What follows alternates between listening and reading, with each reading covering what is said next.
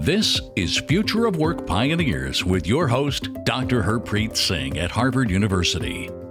In this show, we speak with pioneers and thought leaders about workforce transformation, AI, and leadership in this exciting space. Hello, everyone. I'm Harpreet Singh, welcoming you to the Future of Work Pioneers podcast.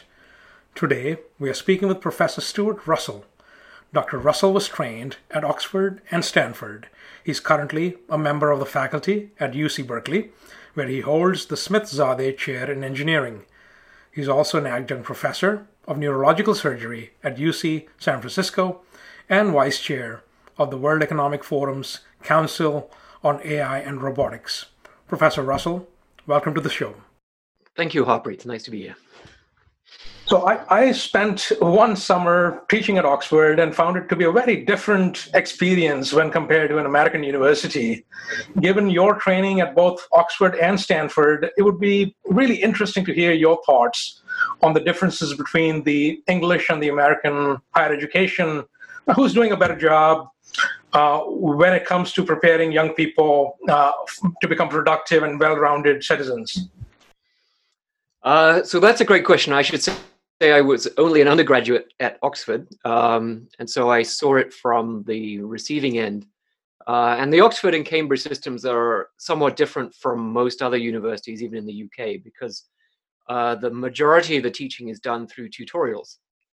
So for our American listeners, uh, I, a tutorial is where a faculty member meets uh, either one-on-one or one-on-two uh, with undergraduates, uh, typically once a week, um, and uh, they are responsible for teaching the material of an entire course uh, to that student or to those students. And um, it's a very different form of instruction. So typically, uh, in the mathematical sciences and physical sciences, um, there'll be a problem set each week, and you'll bring your solutions uh, and discuss them uh, and explain where you got stuck, and then the professor will try to get you unstuck. Um, and if all goes well, then you'll spend the the remaining 45 minutes uh, talking about the next topic. Um, and sometimes the professor will just say, go to the library and find out about uh, uh, low temperature semiconductors. And uh, so that would be your assignment for the week, and you'd come back, have to come back with something interesting to say. Uh, so there was very much, um, very much more open-ended, self-directed learning uh, in the English system. Uh, we had no grades, so the only grade that matters is the uh, the grade you get from your final exams at the end of three years or four years. Uh, by which time you already have a job, or you've already been admitted to or rejected from graduate school. so um, I would say the English system works very well for people who have a great deal of initiative uh, and motivation um, and are able to resist distractions. Uh, and I think the American system, where we give grades, we have lots of graded homework, uh, every course matters uh, towards your overall GPA. Uh, I think it's better suited um, as, as, a natural transition from the way things are done in American high schools. Uh, I would say I did not make the best of my Oxford education. I was much more on the distracted side.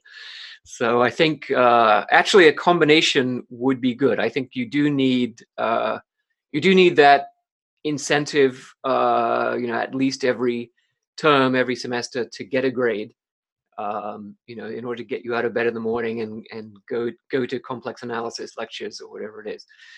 Um, so I think I would have probably done better in the American system. Um, but uh, my daughter has been uh, a freshman at Berkeley and a sophomore at Oxford uh, over the last two years, uh, and she absolutely loves the Oxford system. Uh, she finds the tutorials so much more useful because uh, you know you in a lecture s- system, you get to ask one question every two weeks.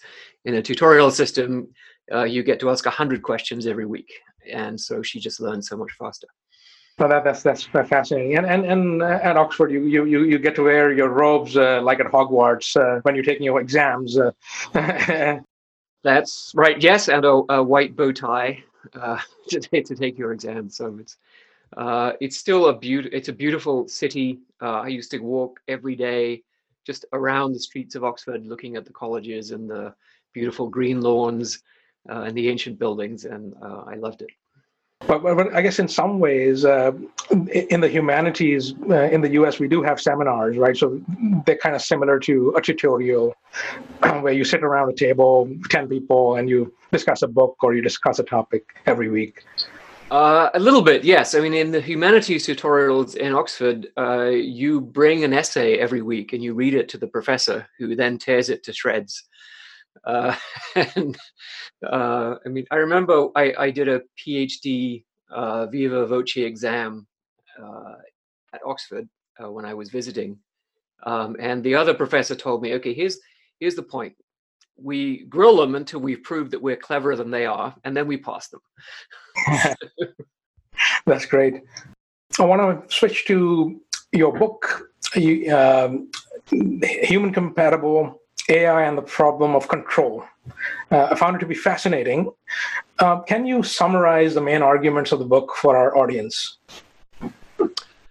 Sure. It's actually a pretty simple argument. Uh, so we begin with an understanding of what do we mean by artificial intelligence? How is it commonly understood?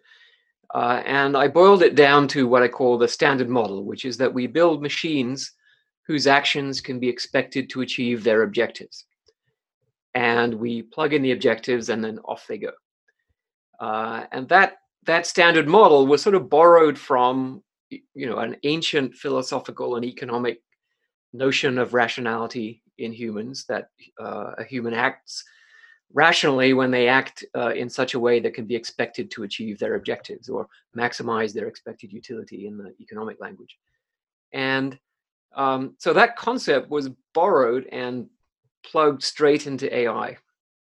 Uh, and not just in AI, actually, in economics, uh, we design policies to maximize uh, some specified objectives, such as quarterly profit or GDP uh, or welfare.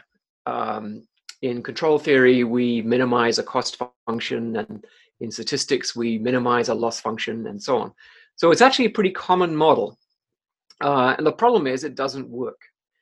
It only works when you're sure that the objective that you're plugging into the machine is, in fact, the complete and correct description of your preferences about how the future should go. Uh, and we've known since at least uh, the ancient Greek period when they had the legend of King Midas uh, that we're not very good at specifying objectives completely and correctly. Uh, so King Midas got it completely wrong. He said everything I touch should turn to gold, and that's what he got. Uh, and then he realized that included his food and his drink and his family.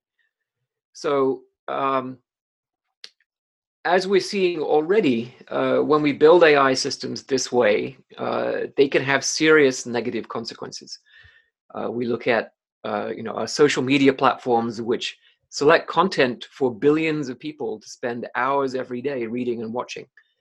And those algorithms that select that content are designed to optimize uh, a simple objective like click through, right? What's the probability that the user will click on this thing that I'm selecting for them uh, or engage with it or read it or whatever? And um, and we're already seeing the consequences of that. In fact, what the algorithms are learning to do is uh, not just to to send people only the things that they're interested in, which of course we we understand as the filter bubble, but uh, to manipulate people because by manipulating people, the algorithms can turn them into more predictable clickers, which is all they care about. Um, and whatever consequences that has for the human race, the algorithms are totally indifferent to that because they're maximizing click through. Um, so, uh, and this is going to get much worse as AI systems get better and better, the outcomes for humanity get worse and worse, which is pretty much the definition of a terrible engineering methodology, right? The, better you, the better your solution to the problem, the worse the outcome. Uh, so, um, so the second half of the book says we need a new model, for AI. And in particular, we need a model where we are not plugging in specific objectives. And so, what that actually means is that um, the true objective, which is the satisfaction of human preferences about the future, um, is hidden from the machine. So that it knows that that is the objective, but it doesn't know what it means. It doesn't know what humans prefer the future to be like. Uh, and it knows that it doesn't know that. Um, and when you design machines that way, um, then all of a sudden, uh, these scenarios of the machine, you know, turning turning the planet into a pile of paperclips because we said make paperclips, or you know, turning the oceans into sulfuric acid because we said, you know, please restore, you know, the carbon dioxide levels in the atmosphere to fix global warming. Uh, you know, whatever we got wrong, uh, the machine will now behave differently. It will say, uh, for example, you know, I come up with a plan to fix the carbon dioxide, but it involves turning the oceans into sulfuric acid. Is that okay? Right? And it will do that because it wants to avoid messing with the part of the world about which it's uncertain as to whether we like it or not.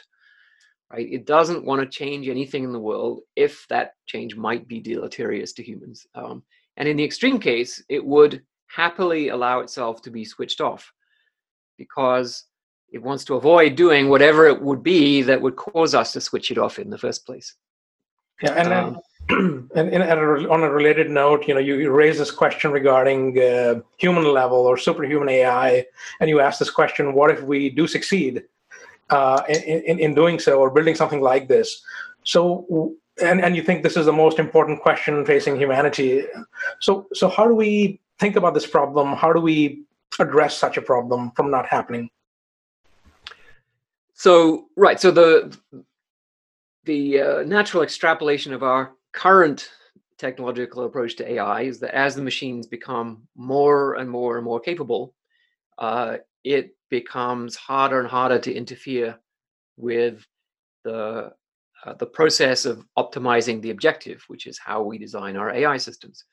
Uh, so we specify the wrong objective, the machine uh, is pursuing that objective, and in fact, it will, if it's uh, sufficiently intelligent, it will take steps to prevent us from interfering uh, with uh, with whatever it is that it's pursuing. And as we realize that in fact we specified the objective wrong, it, it's in some sense too late. So we lose control. Um, and uh, some people, so Steve Omohundro in particular, have argued that for almost any objective, um, the natural method to optimize the probability of success uh, by the machine is to acquire uh, as many computational and physical resources as possible uh, and to take preemptive defensive steps to uh, to ward off any route by which uh, people might interfere with the process of achieving the objective. Um, and so you really do end up in a, a conflict uh, a chess match for the future of the world. And we know what happens when we play chess with machines. We just lose. And uh, it, it's quite possible that we would see disasters of this kind on a smaller scale before it was too late. In fact, I would argue that we might be seeing one already with the social media content selection algorithms, uh, simple as they are. Um, but uh, it also might be the case that uh, we don't see it until it's too late, until we really have uh, irreversibly lost control. So the the solution that I'm proposing uh, avoids that failure mode for AI. Um, I I think at the moment we have relatively simple theorems and relatively simple algorithmic instantiations of of this uh, new kind of AI. Um, but in those uh, in those simple models, the right thing happens, uh, and we can actually prove that uh, the machine will be beneficial to human beings, uh, even though it starts out not knowing what that even means.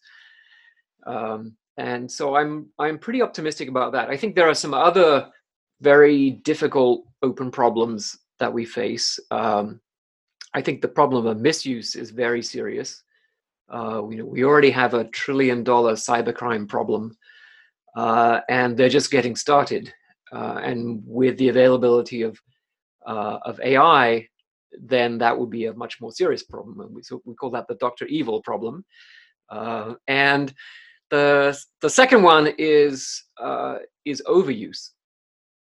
So assuming that we have beneficial AI and assuming that uh, people are people learn not to misuse it, then um, we may be tempted to uh, to use AI too much. Um, we turn over more and more of the management of our civilization and the knowledge of our civilization to machines. And if you think about it, right, I did a little calculation, um, and it turns out that we've spent about a trillion person years over history uh, teaching the next generation how to run our civilization. Uh, all the knowledge that we had accumulated so far, pass it on. Otherwise, it dies and we die. Um, but uh, you know, so that's a huge amount of effort, uh, and we had no choice. But if we have a choice where we can pass it on to machines who will do everything for us, uh, then perhaps we won't make the effort anymore. Uh, and that story um, you can see in uh, E.M. Forster has a story from 1909 called "The Machine Stops," which I highly recommend. Uh, you know, the one of the earliest forecasts of the internet uh, iPads, video conferencing, uh, MOOCs, the reluctance to have face to face contact with other human beings, and computer induced obesity are all there uh, in that story in 1909. But uh, in that story, people have become completely dependent on the machines uh, with predictably bad consequences. Well, I, have definitely read E.M. Forster's A Passage to India. I didn't know he wrote about machines as well. That's right. Yes, it was usually costume dramas, and but he did write science fiction. That's great. So, so uh, uh, you, you, touched a little bit about the history, and you also have talked about um, AI bubbles that burst. So, can can you, for the benefit of the audience, um, just touch upon that? Uh, explain uh, what are these bubbles, and what, what are the historical antecedents uh, so a bubble comes about when uh, claims are made or expectations arise about the capabilities of AI systems that are not fulfilled by the actual systems uh, that we can produce.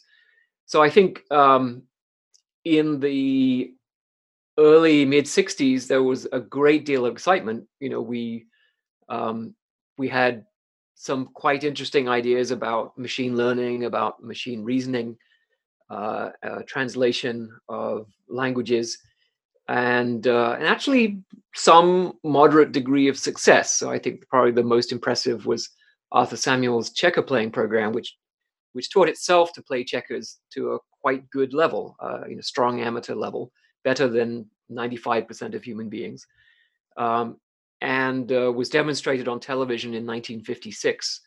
Uh, and you can imagine that caused uh, a huge uh, amount of excitement. Um, and I think people then believe that if you could have a program that learned to do something that's difficult and complicated, uh, that really t- taxes the mind of human beings, um, and, and, it could do that entirely by itself, then we, we were on the brink of superhuman machines. Uh, and many AI uh, professors uh, made that kind of prediction. Uh, but the technology turned out to be very limited. Uh, and in the late 60s, um, several uh, several well-funded projects uh, basically ground to a halt without any success. Uh, machine translation being one of them, and that led to the first massive cutback in funding. it wasn't called an AI winter in those days because the phrase nuclear winter hadn't yet come into common parlance. That was uh, around 1980. So, uh, so the, but we now call it the first AI winter. Um, and uh, in the UK, uh, AI was in some sense officially banned uh, after the Lighthill report. Uh, the government basically forbade the funding agencies from funding AI at any, anywhere other than Edinburgh and Sussex. And um, the second big explosion of interest in AI came in the mid 80s uh, with what we call expert systems. Uh, and the idea was that uh, there's a tremendous amount of knowledge work in the economy, uh, expertise being used to do all kinds of things from medical diagnosis to designing oil rigs. And uh, if you could capture the expert knowledge and replicate it in a machine and have that machine do the same kind of reasoning and judgment and problem solving uh, that could have a huge economic impact. And there were some early successes again, uh, and people over extrapolated from those early successes. And they believed that we could, you know, automate 60% of the entire economy or whatever. Um, and this just turned out not to be the case for several reasons.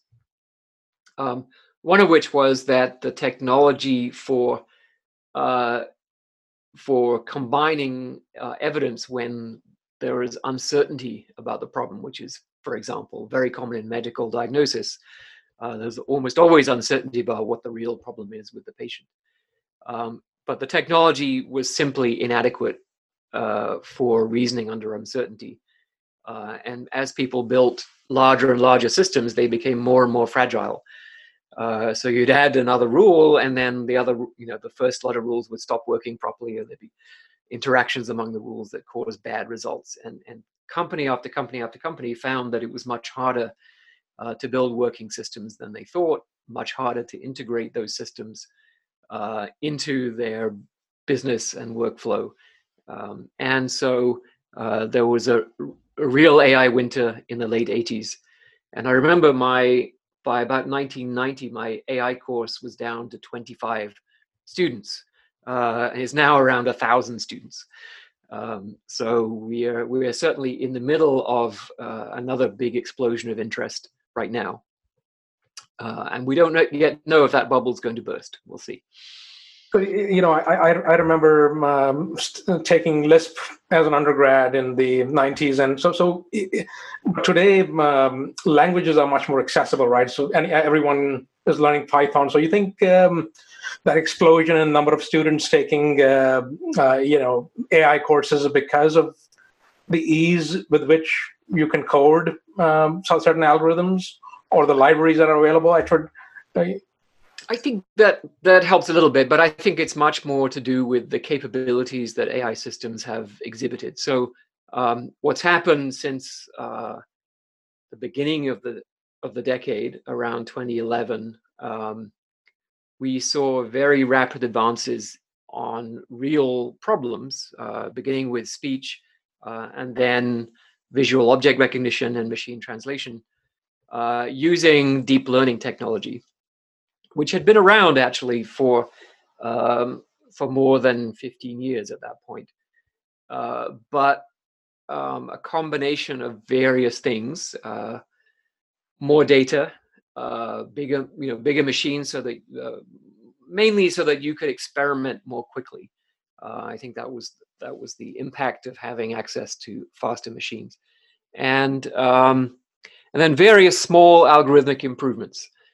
Uh, you know how we how we train those networks the algorithms we use to tweak all the, the parameters of the networks were, were improved slightly. Uh, the the details of the elements of the networks were slightly modified and that turned out to make things a bit easier.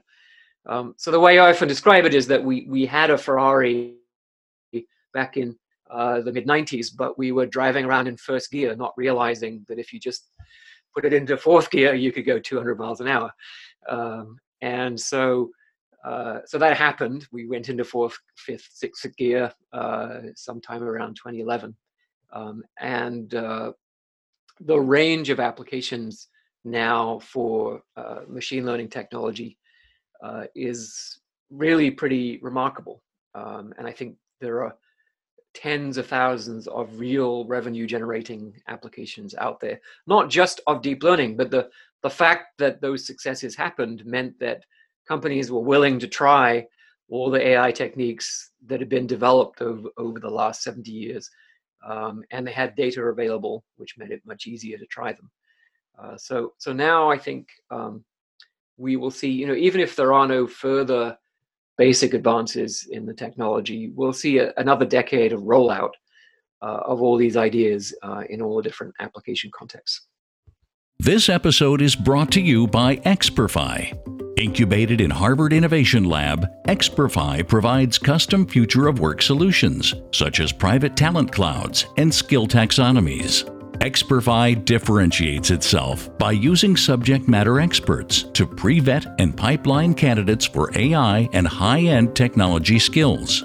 However, Experfy Talent Cloud Platform is skill agnostic and can be licensed to build custom talent clouds for any and all skills. In a different use case, enterprises interested in employee intermobility can license the Experfy platform to create an internal gigs marketplace where interested employees can be algorithmically matched to projects, gamifying their learning experience. Visit www.experfy.com for more information. So, so um, in, in, in this context, uh, what are the things that you think are most exciting uh, in your view when we think about uh, the range of applications right? You got self-driving cars you've got uh, smart homes and robots and smart cities personal assistants uh, that, that, are showing up. So where where do you think uh, uh, groundbreaking developments are happening that can really be beneficial I think in the next uh, decade, so if you said the last decade, the the biggest change was in uh, vision, and I would say that the the problem of recognizing objects and tracking objects in video and so on is largely solved. Still not perfect, but it's it's pretty good. Um, I think this decade will be the decade of language. Um, and at the moment, the systems are superficial. They're able to perform well on various sort of benchmark tests. But I think even even the aficionados of those approaches would say, yeah, it's not really extracting factual content from text. It's not able to combine factual information from one document with factual information from another document and draw conclusions. So it's not really understanding the text.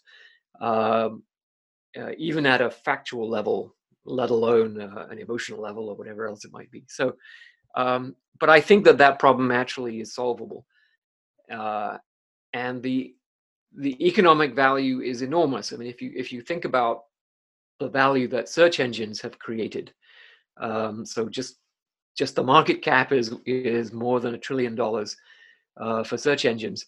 But um, Eric Brynjolfsson and some of his colleagues did some studies and this is one of the questions about you know where's all the missing GDP, right? We have all this all these amazing technological advances, but GDP is still uh, not growing very fast. And he he wondered whether that was because uh, we're generating enormous value and giving it away, right? So we no we don't pay for search engines. Um, so he asked people how much would you have to be paid to give up using internet search engines for a year and uh, for Americans, I think the average was $17,000. So if you just take that, multiply it by the number of Americans, it comes to, I, I think that's something like 10 trillion or something like that. So uh, it, it's an enormous amount of value that's being generated simply by keyword search and indexing based on keywords. Um, so if you had search engines that actually understood all those web pages that they've been indexing, they could read all of them. They could understand not necessarily everything the human race has ever has ever written. I mean, I don't understand James Joyce, so I don't know how the machines would, but um, but most of it, right? So all the factual stuff, uh, all the scientific uh, textbooks, uh, and so on, and read it, understood it, integrated it into a whole, you know, going back to documents from the Babylonian period, uh, and so on. It would be a truly amazing resource for humanity. Um, and we can, you know, we, we can't really imagine all the things that we would do with it, but we couldn't really imagine all the things we would do with search engines either. Um, and so I think I think that would be uh, such a, a, wonderful thing for humanity, uh, and I, am fairly optimistic that it's going to happen in this decade. Yeah, no, you, are you're right. I mean, this uh, voice is really changing uh, the the AI landscape. Uh, so I, I, wanted to. Um, uh, you know, ask you about the uh, computer vision, since you mentioned that was where we saw the most growth last in the last decade. so, uh, there's this debate that's happening in the commercial space where uh, Tesla is uh, trying to avoid using LiDAR for self driving, whereas you've got companies like Waymo and Google that are betting on LiDAR. Mm-hmm. Do, do, do you see one approach being more successful than the other? Um, so I think there are interesting practical reasons why Tesla took this uh, because lidar uh, back in 2012 or so was really quite expensive. Um, so they did not design all their cars with built-in lidar, uh, and so they have no way to do over over-the-air software updates to make their cars self-driving with lidar. Um, so they have to bet on cameras. Um, and my sense is that at the moment, uh, cameras cannot quite deliver um, the required accuracy. I mean, the the accident where uh, the Tesla plowed straight into the side of an enormous white truck uh, tells you that the vision algorithms are not are not good enough. And having multiple sensory modalities um, means that you know in, in situations where vision fails perhaps the lidar will succeed and where the lidar fails perhaps the vision will succeed so uh, it, it it gives you another another nine of reliability and i i always say you need about eight nines of reliability uh, to drive successfully. And we're probably somewhere at four or five nines um, and so this will get you to six nines so that's good. Uh, we still have a way to go. Um, and I think the other, so the, besides perception, the other two nines I think have to come from having a much better, what we would think of as a common sense understanding of the driving situation, because those those last two nines are things that happen, you know, once every few months, right? And you can't afford to die once every few months. So in these situations where once every few months some weird stuff happens, uh, you know, there's a cow, a flock of goats crossing the road, as happened in San Jose yesterday. Um, you uh, you have to understand what's going on, right? You have to uh, you understand you have to understand that that these are solid obstacles that you can't drive into, uh, that they are going to move out the way eventually. You know, unlike you know if if there's a big broken down truck in the middle of a one lane country road, uh, then it's not going to move out of the way. Uh, and you should probably reverse all the way down the road and take a different route. Uh, and those kinds of things, uh, for most of the way, most of the self-driving car companies are out of reach because the way they've uh, approached the problem is that they are tra- doing end-to-end either supervised learning or reinforcement learning in simulation. Uh, and they don't understand uh, first of all, what's the purpose of driving? It's not built. There's no there's no explicit representation that you want to get somewhere uh, and you don't want to kill people, right? neither of those things is built in, right? If if the reason the car stops when there's a human being in front is because it's just a built-in rule. When there's a human being in front, you have to stop. Just like there is when there's a red light. When there's a red light in front, you have to stop. It doesn't know the difference. It doesn't know why you have to stop. And so when it's in a situation that's unfamiliar, it, it has nothing to fall back on. Uh, whereas, um, you know, we've always built chess programs uh, to deal with the unexpected, right? The chess program knows that it's trying to win the game, uh, and it knows what happens if it does this and the opponent does that and it does this and the opponent does that. So it can look ahead and decide which is the most desirable course of action based on its understanding of the objective. Um, and Waymo, that's the way they are building their self-driving cars. Um, and I think that approach is now uh, working its way into the various other projects into Uber and probably in, eventually into Tesla, because uh, I think it's the only way to go. Yeah, that's a very interesting uh, space. You know, uh, I, I, think Tesla last last week turned on um, uh, stopping at stop signs and red lights. So, uh, so they're making progress little by little, I guess. so, so switching gears to you know, you you have a, a, an important role on the World Economic Forum Committee uh, for AI and robotics. So, what are you seeing from the perspective of future of work? What are the current debates that are going on? Uh, so it's a great question, and this so on the council um, we have a mix. Uh, there are very few AI people, surprisingly, on the Global AI Council. Um, so mostly uh, government ministers and CEO uh, or equivalents, and um, so the policy question I would say that's uh, that's most uh, engaging for government ministers except for how can we cure COVID, uh, is how is AI uh, going to impact our economies, uh, and in particular, uh, the employment opportunities for people. And, and when you look at AI stories in the media, you know, lots of people click on things with Terminators and killer robots and whatever. But the ones that they share with their friends and family are stories about employment um, and that really says that people are very concerned about the prospects uh, for their jobs. And interestingly, you know, self-driving trucks uh, have been pointed to as one of the first big areas of employment that may that may go away. And already, trucking companies are having a really hard time hiring new truck drivers because the new truck drivers don't believe that job is going to exist for very long. Um, so counterintuitively, salaries for truck drivers are going up and up uh, as a result. Um, so the um, the the forum's AI Council has um, created a workshop series. Uh, we were going to have our first workshop uh, April 23rd. Uh, we ended up holding it online instead. Um, and the the basic idea of the the premise that we that we put to the council was that uh, at the moment economists are very much aware of this problem. In fact, I've seen several Nobel laureates say this is the biggest problem facing the world economy. Um, but economists are not in the business of designing completely new economic structures.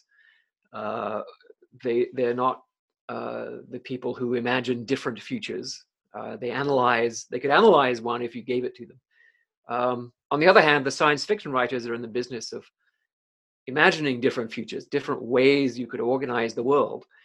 Um, but they don't have the economic training to say whether that makes sense economically and whether it would hold together. So, the, the, roughly, we said we're going to put the economists and science fiction writers in the same room and not let them out uh, until they came up with a future that you would want your children to live in. Um, and unfortunately, we couldn't put them in the same room, so uh, we we couldn't sort of lock them down. Right? They had, they were just sitting at home uh, on a Zoom conference, uh, but we made a start, um, and I think uh, economists are, are actually uh, pleasantly open to uh, to new ideas that might come from outside the discipline. I think they're aware that they're more of an analytic than a synthetic discipline. Um, so the and the big issue is simply that uh, as AI progresses, uh, more and more uh, tasks that people do for money will be done more cheaply and better by machines. Um, and so, in, in some cases, like driving trucks, almost the entire job uh, is automated away. Um, in other cases, uh, for example, uh, a lot of the people who work for accounting firms, um, you know, they they uh, they just process piles and piles of paper, you know, invoices, uh, you know, reconciling uh, payments and invoices and and that kind of thing. And and a lot of those tasks uh, are already being automated. There's a there's a whole field called RPA, robot process automation, uh, and um, and a lot of the outsourcing jobs uh, that have uh, boosted uh, economies in developing countries are being automated precisely because in order to be outsourced they have to be parcelable right?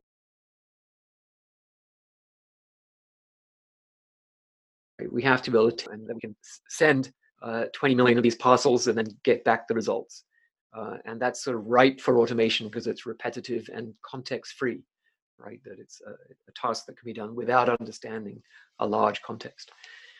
Um, so if we see 40, 50, 60% of current jobs going away, which some economists uh, think is quite plausible, um, then there are going to be real, real difficulties. And I think eventually you'd have to say, you know, all routine physical and mental work uh, will be done better, more cheaply by machines. Um, so I, I, think there are some professions currently that are fairly immune, but not necessarily the white collar ones. Some of the many of the white collar ones are, uh, in a sense, routine mental work. Um, so radiologists are already quite nervous. Um, what happens, right? Do we end up with an economy where there's uh, a thin layer of the owners of the AI, uh, and then a, a, thin layer of their personal servants, and then everyone else uh, is fed and housed and entertained by machines. Uh, but that's it. Uh, is that the world that we're aiming for? And you know, this this is the vision that some uh, UBI, the Universal Basic Income enthusiasts, are actually aiming for. That we would all just be given a stipend for being human, and that would be that. I, I think this is a terrible failure. Um, I think to say that the vast majority of humans have, have no useful function in society uh, is uh, is unacceptable. And we have to ask, what are humans? Uh, you know, what what are humans going to be able to do? Uh, what is the shape of an economy that you would want your children to grow up in when machines are doing most of what we currently think of as work? So that was the question for the workshop. And um, my own view is that we're going to have uh, a very, very different economy. That what most people are going to be doing is in the nature of person to person individual services services and um, when you think about those kinds of professions right now there's a wide range right it goes you know at the high end in terms of income and prestige you have psychiatrists executive coaches. At the low end you have childcare elder care. Um, but there are many more needs than that and i think it's quite likely in the future that we will we will have enormous needs for um, for individual tutoring and uh, I think um, Keynes had a very nice phrase for it. Um, those uh, those who are skilled in the art of life will be able to enjoy the the fruits of technology or something like that. Um, but we need uh, we need to become skilled in the art of life, uh, and that's a complicated uh, and very individualized process. Um, so here's the problem with that idea. Right? It sounds very nice, but the problem is, at the moment, many of these professions are low paid and low skilled because we simply lack the knowledge of how to do them better. So let's take childcare, right? Our children are our most precious possessions. But we pay a bored teenager $5 an hour and everything they can eat from the fridge uh, to look after our children for six hours while we're away doing something, right? Well, why is that? Because uh, we don't know any better, right? We don't know how to care for children in a highly uh, beneficial way. I'm sure many babysitters are harm, literally harmful to our children. Uh, I know my babysitter tried to teach me to smoke. So, uh, so you have um, you have a problem, and you know, when when you have a broken leg, you don't pay a bored teenager five dollars an hour and everything they can eat from the fridge to fix your leg, right? You you know, in the U.S., your your orthopedic surgeon is is making six thousand dollars an hour uh, for uh, for surgery. So, um, what that seems to mean is that we need to catch up on the science and engineering of humanity. Right? We've done a lot of science and engineering of material goods. So here's my here's my cell phone. Right? We spent trillion dollars of r&d to get this far right and has it really helped the human race well a bit um, but we in comparison have very little understanding of the psychological sciences of education uh, and so on and um, i think those are going to grow in importance so when when you ask when government ministers ask what should we do you know how how should we invest more in stem education i say well, in the short term, yes, but in the long term, that's the wrong direction. At least STEM in the sense of producing physical objects, uh, whether it's cell phones or networks or self-driving cars or whatever. That's not what we need, right? Uh, in 20 or 30 years, we need to be able to have generations of people who are extremely skilled uh, in these human sciences. Um, in order that they can function successfully in the economy and add value. If they're not adding value, uh, then they won't receive value, right? They won't have status and prestige and, and job satisfaction, um, and everyone's standard of living will suffer. So um, this takes a long time. I think 20 years is optimistic to say that we could generate whole new scientific fields uh, and then create educational curricula in those fields, and then train a whole generation of practitioners uh, and create new professions and credentials and all those things. It takes decades and decades and decades to do this. So my recommendation is we have to start now uh, on doing this and think about how it's going to work. That's that's fascinating, and you, know, very interestingly, the current administration in Washington is phasing out um, the National Endowment of Humanities. There, you know, a lot of the funding. If you look at uh, 100 years ago, universities, uh, what the, the, funding they used to receive for the humanities it kind of uh, really been reduced to almost nothing. Uh, so, so it's, it's, fascinating that you know you you're providing as a someone coming from an engineering discipline, providing this perspective that you know uh, it's very. Yeah well, I, am not necessarily saying we should just spend more on doing the same kinds of humanities, because I, I, I think in, in some ways, some some parts of the humanities are, have dug their own grave um, by becoming uh, by by having an entirely introverted agenda. Um, they don't see themselves as having uh, a benefit for humanity. It's more like uh, a benefit for their own school of thought in defeating some other school of thought within uh, their own discipline. Um, so I think that the focus of research in those areas would need to be very different uh, if we're to bring about these these kinds of changes. Yes.